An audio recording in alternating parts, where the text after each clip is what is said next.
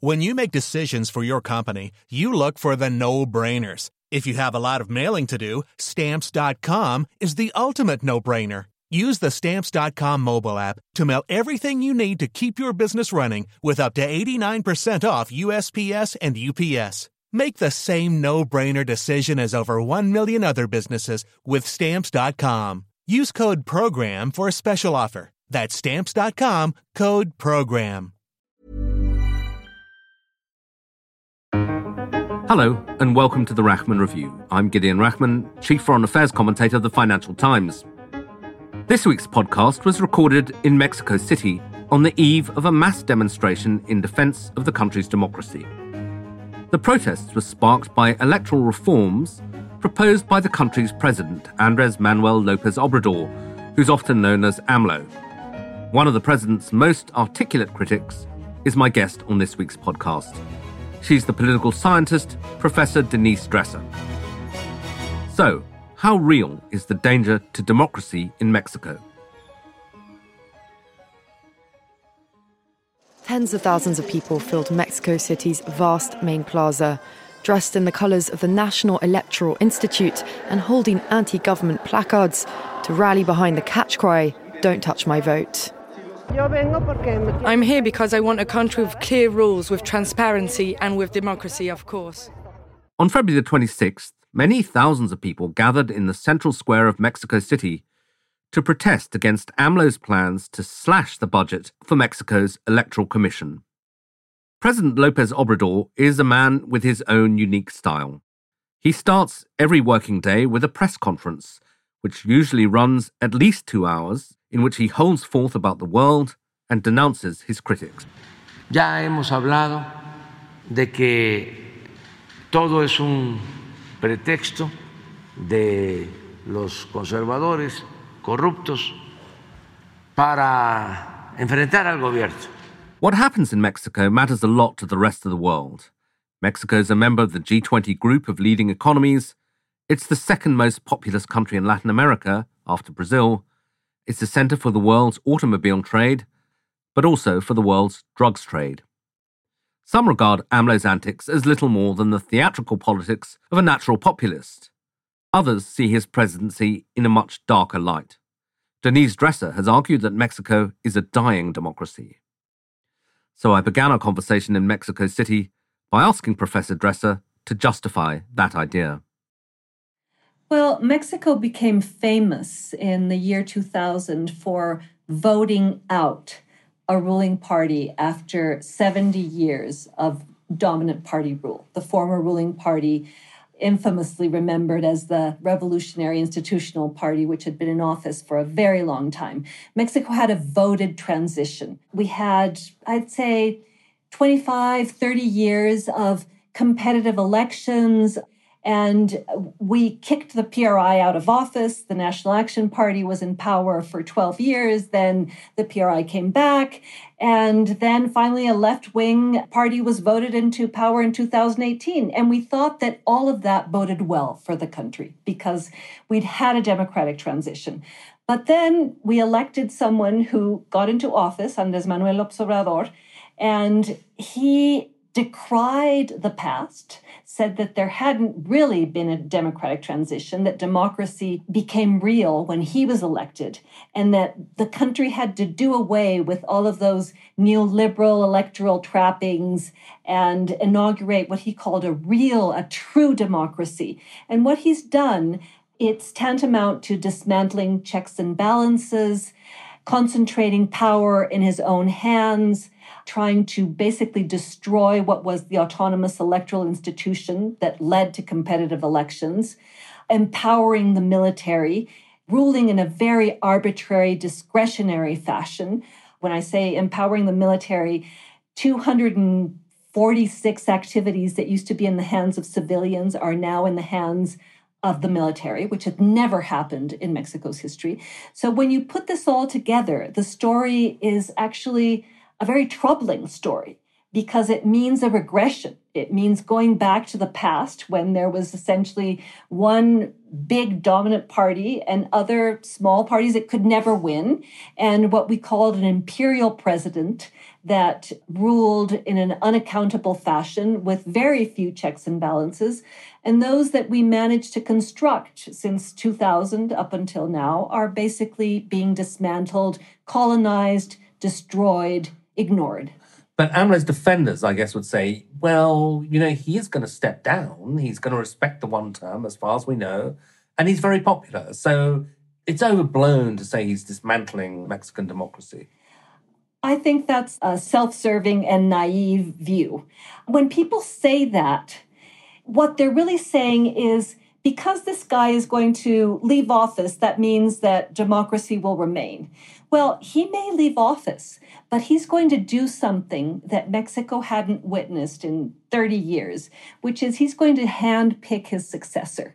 There will be no Democratic primary, and that person will go on to win. Because once you've changed the rules of the game in such a way that there's no longer a level playing field, well, you can have what we had in the past. Under the PRI, we had elections every six years but the same party always won. We didn't have checks and balances. We had a president who governed on a whim. We had arbitrary rule, and that's what we'll be going back to. And in terms of popularity, popularity is not the same as legitimacy. Popularity is not the same as accountability. Being popular does not mean that you're democratic. And López Obrador is very popular because he holds a morning press conference that can last anywhere between two and three hours. That's every day. Every day. And he disseminates a narrative. The fourth transformation, as he calls it, is anti elite. It's for the people. It's against the establishment. It is against the ruling classes that were oligarchical and insensitive, and he is a man of the true people. And in a very unjust, unequal country that Mexico is and has been, electoral democracy doesn't mean very much to millions who are now receiving subsidies, dole outs, a vast array of government programs designed to basically distribute cash to the marginalized, the impoverished. That AMLO has set up. That he has set up, and who people who feel for the first time that they're truly represented, that he's giving voice to them and to their grievances. And Mexico is on a par or similar to other countries that are experiencing what we call democratic backsliding, where what we once defended and fought for in the 1990s is being dismantled by someone who says that wasn't democracy. Yeah. Democracy is me and I'm the people. And yet, I suppose, you know, again, playing devil's advocate or perhaps AMLO's advocate, he would say, well, you know, if you are one of these poor people, the composition of the Electoral Commission is so abstract, doesn't really matter to me. What matters to you is I put money in your pockets, I've redistributed cash, and that is maybe not formally democratic, but it's in the interest of the majority of Mexicans. And people like Denise Dresser may not like it, but I'm popular. Well, yes, but he's popular insofar as he creates a very successful narrative. And that narrative is based on dividing the population between the elites and the people, the good and the bad. Every morning press conference is staged to identify the enemies of the people and decry them, whether they're critics, journalists, businessmen, scientists, those that he identifies as the elites. And one could argue that, okay, it's all right to sacrifice electoral democracy and competition among parties if you're actually benefiting the vast majority of the people. I wouldn't support that argument, but you could make it. However, the data the real data out there in terms of what he's done to improve the lot of his electoral base contradicts everything he stands for. All of the data that's coming out in terms of concentration of wealth and whether the lot of the poor has improved shows that he isn't the grand savior that he pretends that he is and markets himself to be the lot of the poor has become worse, substantially worse. Mexico today has 3.8 million new poor. And you could say, well, this is partially because of the COVID pandemic. Well, that's true, but because AMLO, paradoxically, a leader of the left, he describes himself as a member of the left, did not implement any kind of measures to protect poor people or businesses in the midst of the pandemic. He didn't use a face mask. He was pretty much like Trump or Bolsonaro in terms of minimizing the impact of the pandemic. And Mexico had one of the highest rates of COVID mortality 600,000 deaths in the pandemic, which could have been avoided had there been different government policies. And in terms of concentration of wealth, Mexico, I'd say one of its big burdens historically has been crony capitalism. And that I'd say is the main reason why we haven't prospered for many years. And the problem is that that crony capitalism is alive and well, except those cronies are now his cronies. The 15 wealthiest Mexicans, the same 15 wealthiest Mexicans, their lot improved substantially under his administration. They're now worth 30% more than they were worth before the beginning of this administration. So to say that this has been the best government for the dispossessed and the marginalized people of Mexico, I think it's a myth. It's a very effective myth, but it's contradicted by the data. And when the president is confronted by the data that's even coming out of official sources, he will always say, Yo tengo otros datos. I have other data. I have my own data. Right. And yet, uh, for you, this must be almost a personal disillusionment because you knew him quite well and you voted for him. I voted for him three times, and I think people could call me either stupid or naive, but there were specific reasons to vote for him in the past three presidential elections. And the last time I did so, it was with enormous ambivalence. But I thought that he had tempered himself, had become more moderate. He surrounded himself by pragmatists who vowed that he was going to govern like a social democrat and rein himself in. But that didn't turn out to be the case. He won by a landslide. And I think that landslide empowered him to create a mandate that the polls did not give him. And because he also won a majority in Congress, it gave him the political and institutional capacity to govern like an imperial president. And I mean, you said that he attacks his critics by name quite frequently. You were perhaps too modest or too discreet to mention that you are one of the people he attacks most frequently? I think in part because I voted for him and he views this as a sort of personal vendetta or that I have been a traitor to his cause. But I've been mentioned 86 times in the morning press conference. He erects a straw woman. He calls me a conservative, or he calls me a traitor to the country, or that I'm not one of the people, or that I'm against the fourth transformation because I used to have privileges and now I've lost those privileges. It's all part of a very successful narrative, even though I think that I remain true, as many of his critics do, to democracy, social justice, transparency, accountability, which were the causes of the left 20 years ago. They're no longer his causes, but they're still ours. Yeah. And can you explain to me or give me a sense of what the consequences for you are? Having followed similar-ish stories in places like India and Turkey, you know, I have friends who've lost their job, friends who are in prison. You thankfully are still in your job, but you face a kind of level of personal vitriol, I guess, on social media and things, which must make life pretty unpleasant in some ways. Well, it's not pleasant to wake up in the morning and see that you're a trending topic in your country because the president has once again lambasted you in the press conference. It translates into having a bullseye put on your back. And when the president attacks a journalist or a critic or a thinker, he turns that person into free game in a country that is one of the most dangerous to be a journalist journalists here are assassinated almost on a weekly basis. So then you become a target for everybody else. And I think it's extremely irresponsible on his part. But the real reason he does it is it's a form of character assassination.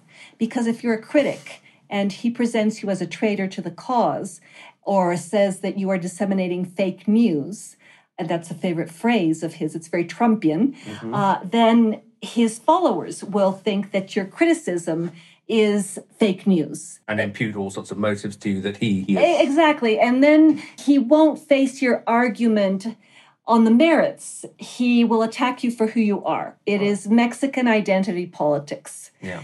And, and of course, even if you're not necessarily at risk of losing your job, it has an immense intimidatory effect on a lot of people, I think. Uh, absolutely. Be... And it means that you are yelled out in the street or that you're chased in a public square or that you and feel, all of that's happened to you. Yes, uh, or that you're fearful of going to a march that you've gone to before because his sympathizers will tug at you and pull at you and force you out of the public space.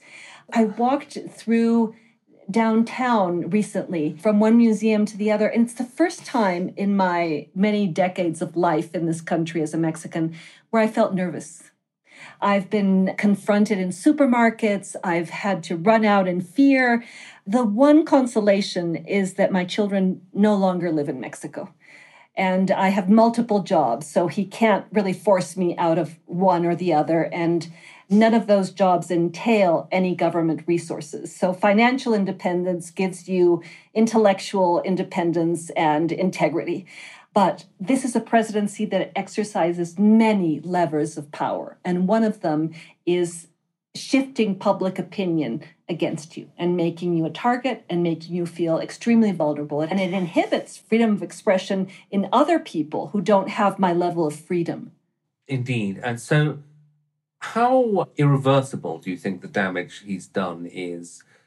Because some say that the reform, as he would call it, you would call it the gutting of the Electoral Commission, might not go through, that the Supreme Court might block it.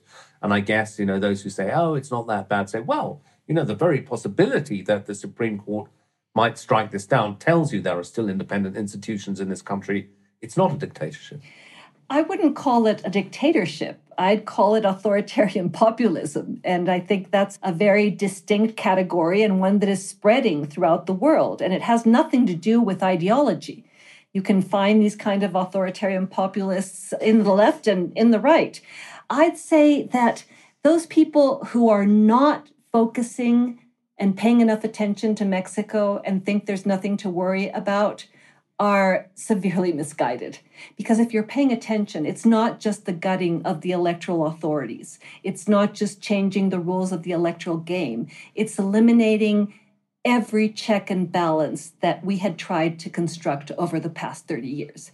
The National Transparency Institute, regulatory bodies to combat crony capitalism, it's the Human Rights Commission, even the Senate and Congress, where he's able to pressure opposition parties to change their vote and side with him. He cajoles, he blackmails, and this form of very polarizing politics. This will be his legacy, along with the militarization of Mexico. Give me an example of any country in the world where so many civilian activities, such as running airports, public security, in other words, replacing the police, customs, the ports, are run by the military, including airspace, where that country remains a democracy. Giving so much power and so much leeway and so much financial gain to the military does not bode well for Mexican democracy in the future. He is endowing a force that has no accountability, that has no transparency, that is completely loyal to him and to the fourth transformation, as he calls his movement, and not to elected officials. If that doesn't ring the alarm, then we don't have a shared understanding of what basic democracy means. Yeah. And yet, you know, next door, he has the United States.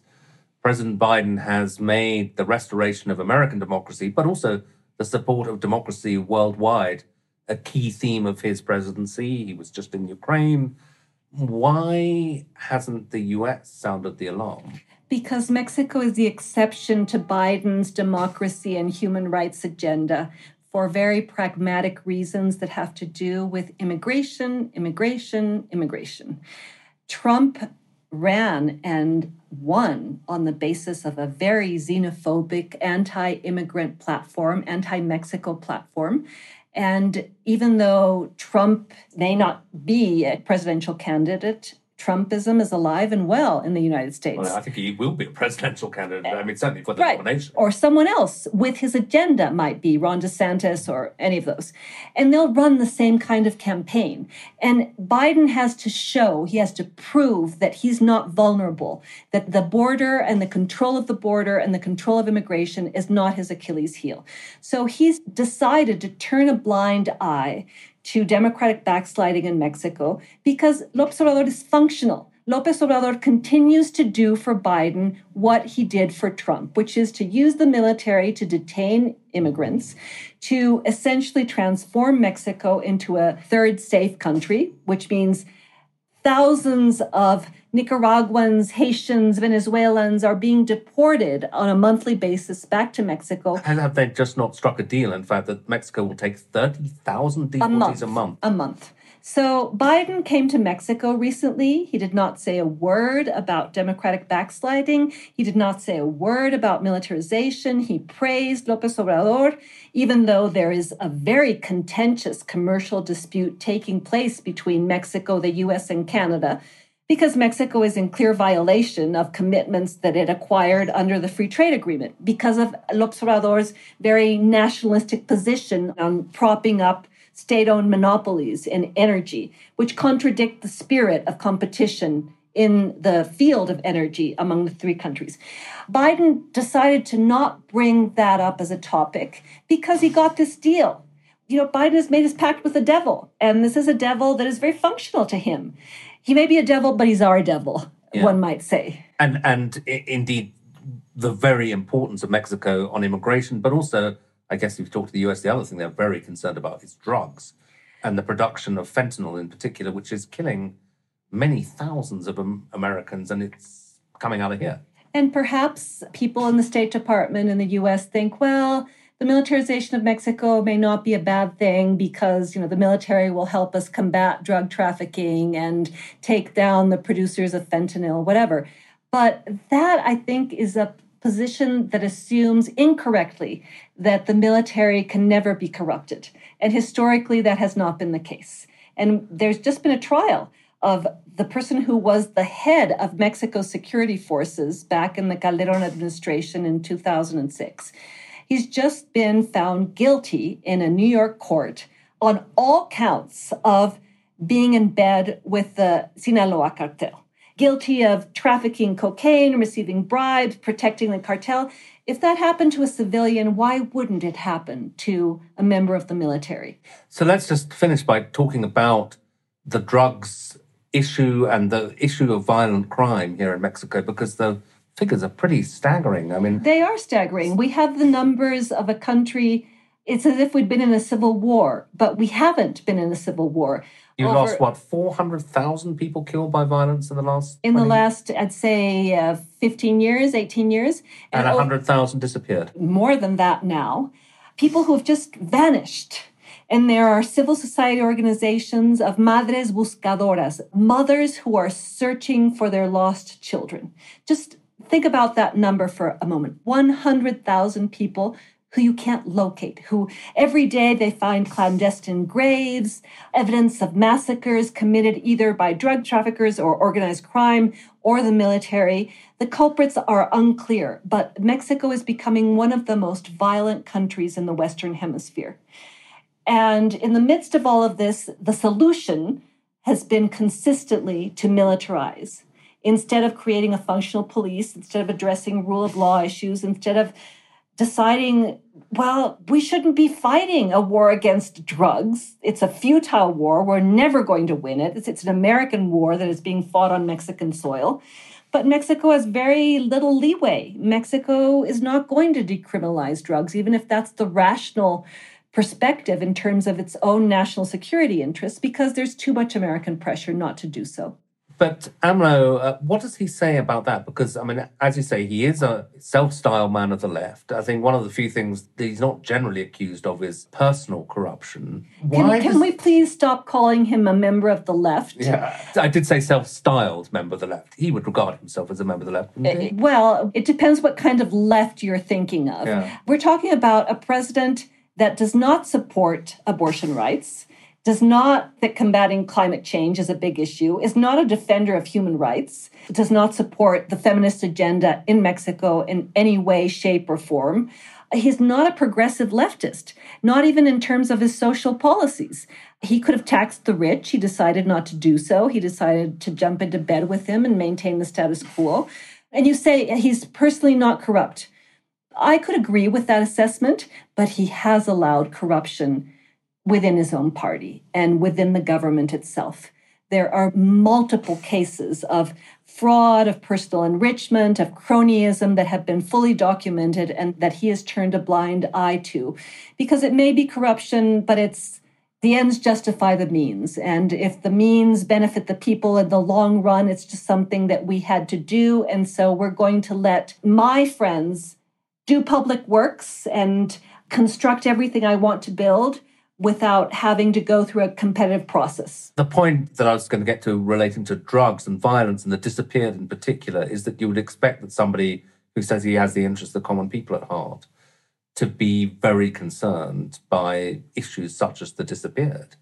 What has he done about that, if anything?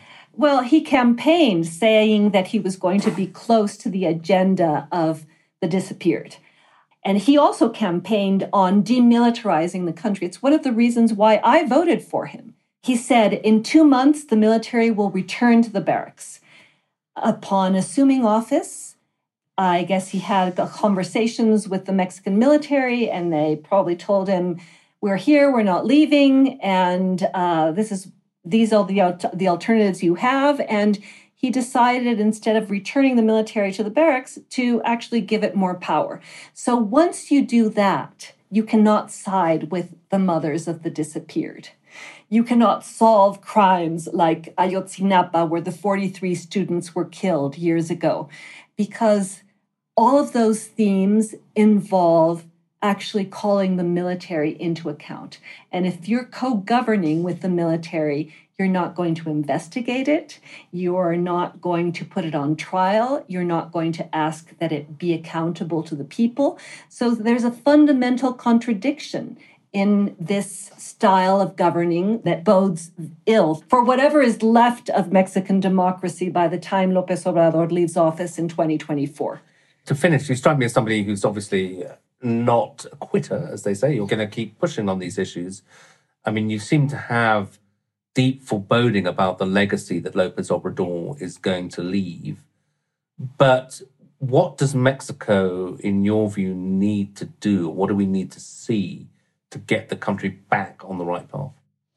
Well, one of the reasons that Lopez Obrador has been able to act in such an unconstricted way is that there's no functional opposition, either on the left or on the right. And every morning he uses the press conference to denounce opposition parties as conservative, enemies of the people, elitist. And of course, those parties were in government in the past.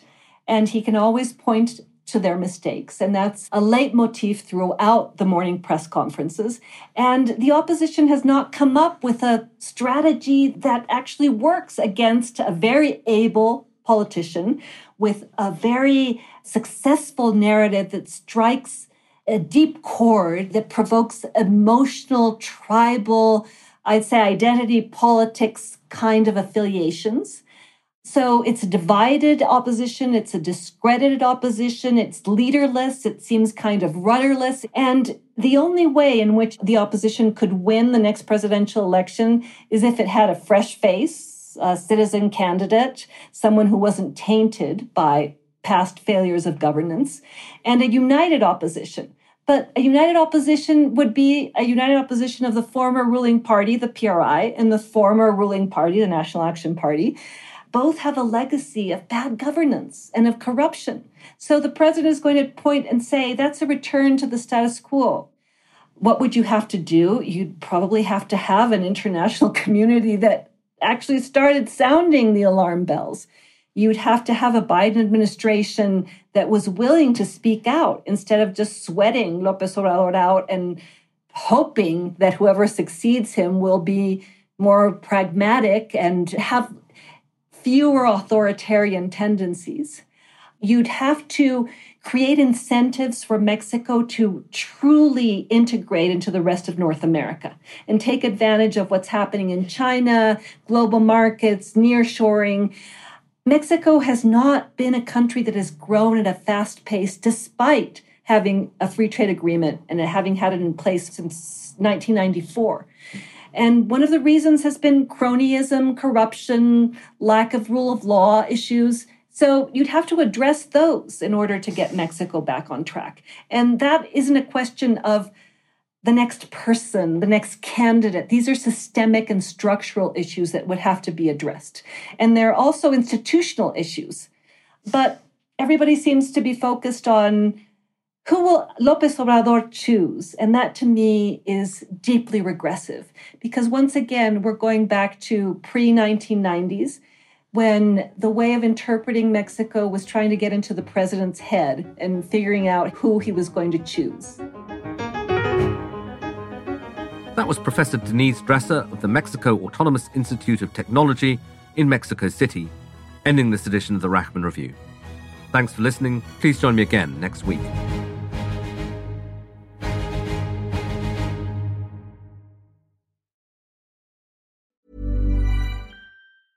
Hey, it's Paige DeSorbo from Giggly Squad. High quality fashion without the price tag. Say hello to Quince. I'm snagging high-end essentials like cozy cashmere sweaters, sleek leather jackets, fine jewelry, and so much more. With Quince being 50 to 80% less than similar brands. And they partner with factories that prioritize safe, ethical, and responsible manufacturing. I love that. Luxury quality within reach. Go to quince.com slash style to get free shipping and 365 day returns on your next order. Quince.com slash style.